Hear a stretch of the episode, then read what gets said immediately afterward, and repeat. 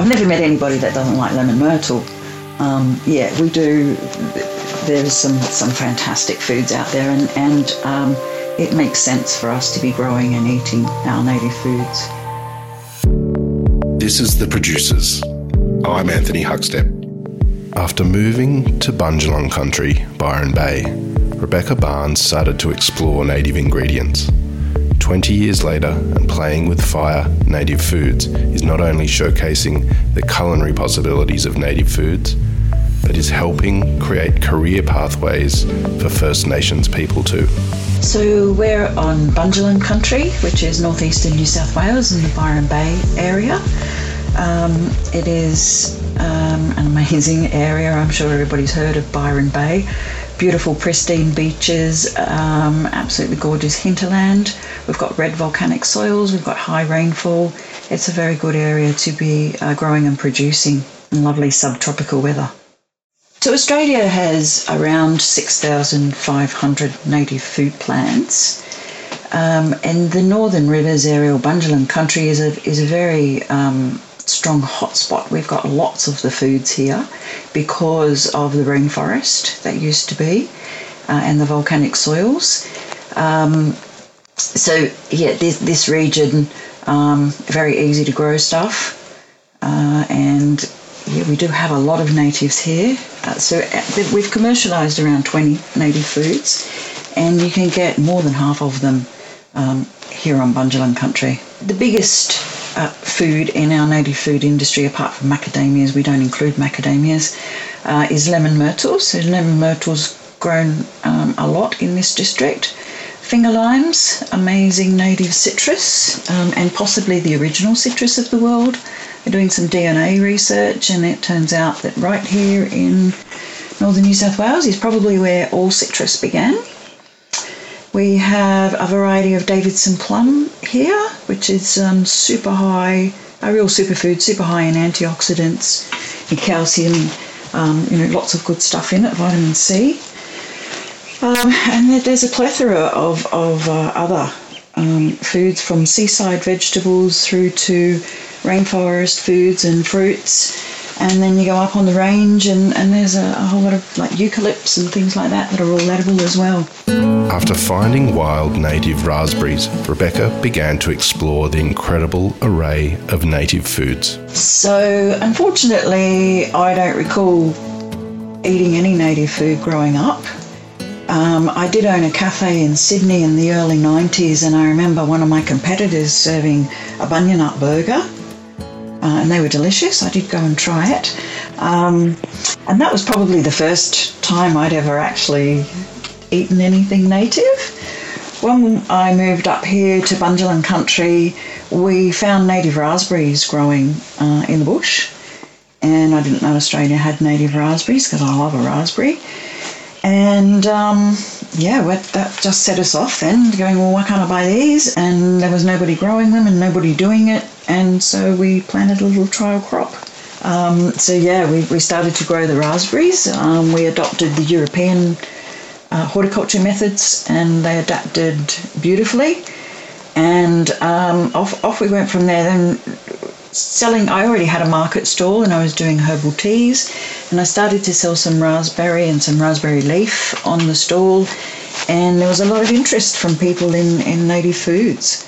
Um, so, yeah, that, that tweaked us from a business angle, and um, off we went trying to source it, which was rather difficult in the beginning. Um, but yeah, now 20 something years later, we've got a thriving business happening. Working closely with local property owners and farms, Rebecca and her team have access to extraordinary native foods. So we have over the years um, had our own uh, properties and grown. Uh, at the moment, we don't. We utilise a lot of other um, farms in the district. We have a harvest team. We take out, so we attend your property and we'll do the harvest and the work for you um, and pay um, you for the, the fruit or the leaves, whatever we're harvesting. Uh, we have a commercial kitchen um, production facility in the Ballina Industrial Estate, and uh, that's where we take everything back and, and process it. Um, we either sell it on sell it wholesale as an ingredient, or we use it in our own uh, retail um, products. After discovering the low percentage of First Nations people actively involved in the production of native foods, Rebecca started to create pathways for Indigenous businesses. After a while of, of uh, you know trying to build a business and, and looking at the industry, um, it became very evident that there was a very very small representation of Indigenous people in the industry, and at the time. Um, we had a group called an industry group called Bushfood Sensations operating.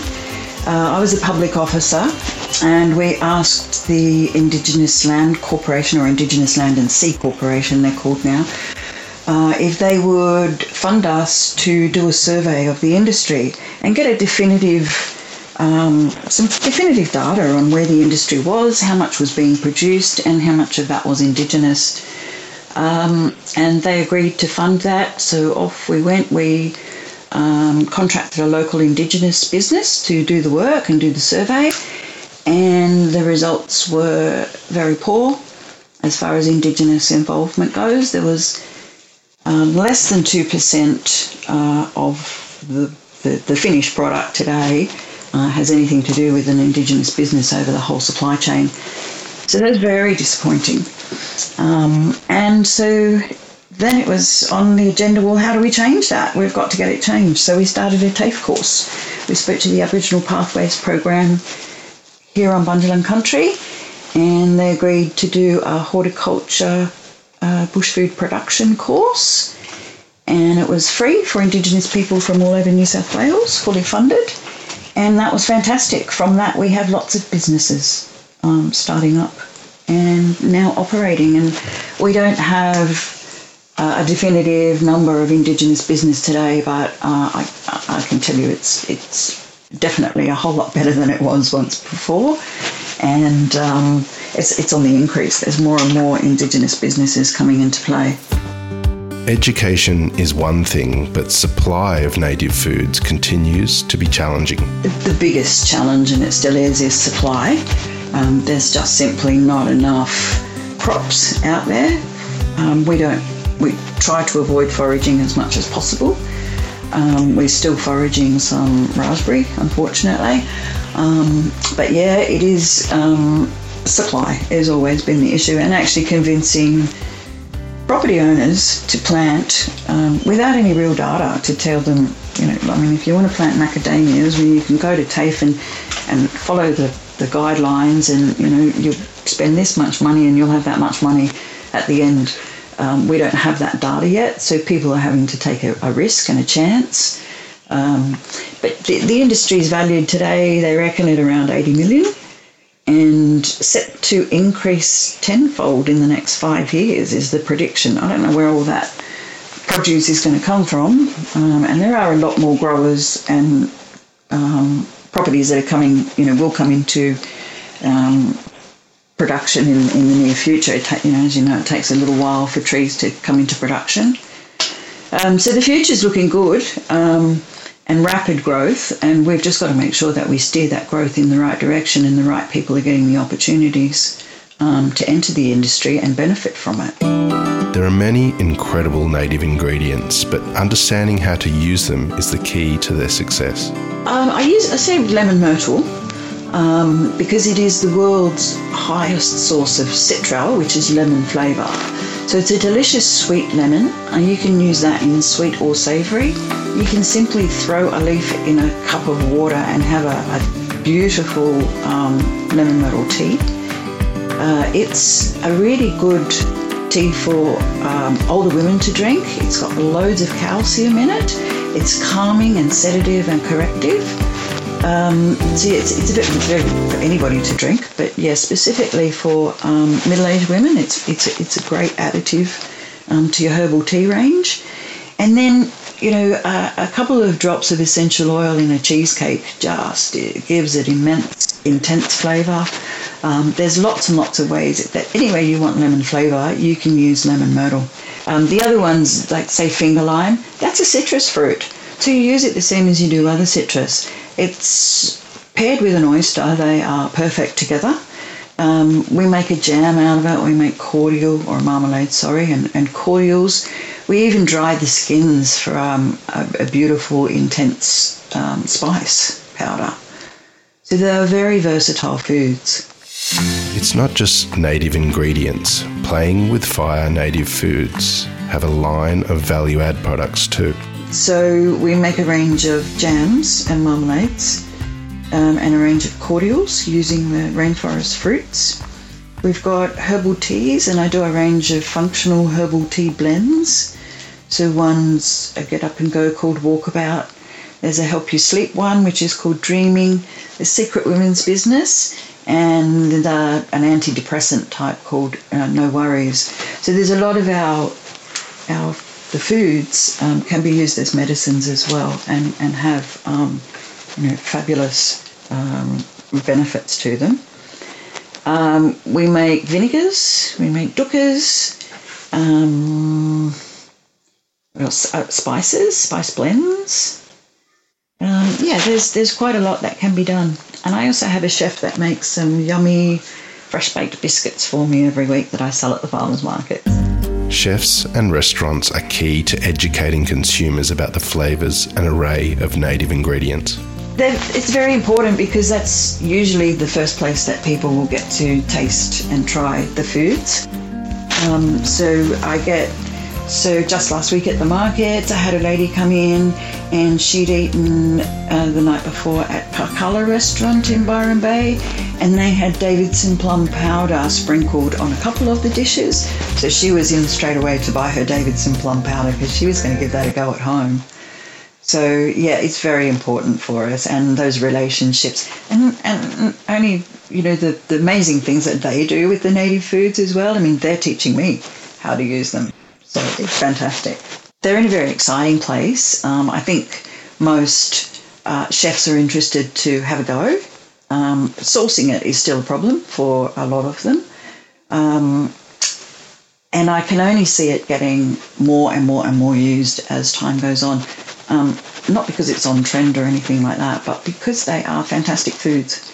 And yeah, the, the chefs love using them. If they can get a good supply, then they're more than happy to go on with it and use them. For Rebecca, taking native ingredients to the world is very much the agenda for the next few years. So I mentioned the export, um, and that's that's on our agenda to try and um, get that happening.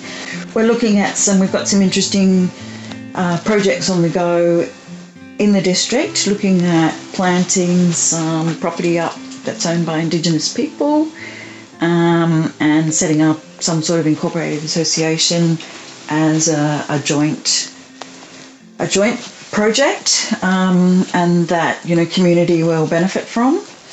Um, we're definitely still pushing for more Indigenous involvement in the industry and uh, I love to encourage any newcomers and I kind of I've almost mentored a few of them into the industry. Um, I just love to try and help them as much as I can because I just know that that is how the industry is going to be its absolute best. Um, and yeah, we just um, keep going in the way that we're going and, and keep. We've got a workshop coming up in, next month for property owners to encourage more planting. Um, so yeah, it's still very much giving back to the industry uh, and and trying to keep building it. Farmers markets are still integral with everything that she does, and as Rebecca explains, it's the connections that drives everything she does. Oh, every day is different. Um, I love doing the farmers markets each week uh, because I'm talking one on one with the people and uh, and you know it's my social outing. I don't have much of a social life, but the markets um, the markets satisfy me there. Um, we can go out. We can be out on a farm one day. We can be spending a whole day in the kitchen, or I might be you know in the office. So there's a there's a wide range of things to do. It's uh, it's never boring. And um, it, I'm always kept very, very busy, so I don't even really have time, time to stop and think about it a lot um, you know, you just get on and you do it. And I love being busy, and I love being, um, you know, I love my hands. I don't like idle hands or anything like that. So I like to be feeling like I'm useful all the time, and I certainly can do this if it's, you know, anything from propagating plants. Um, right through to, yeah, doing my BAS statements.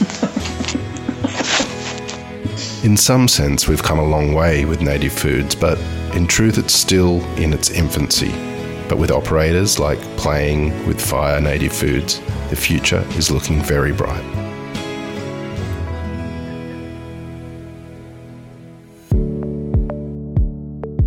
This is The Producers, a Deep in the Weeds production. I'm Anthony Huckstep. Stay tuned as we share the stories of producers, farmers, makers, and growers, the true lifeblood of the food industry. Follow us on Instagram at Producers Podcast or email us at producerspodcast at deepintheweeds.com.au.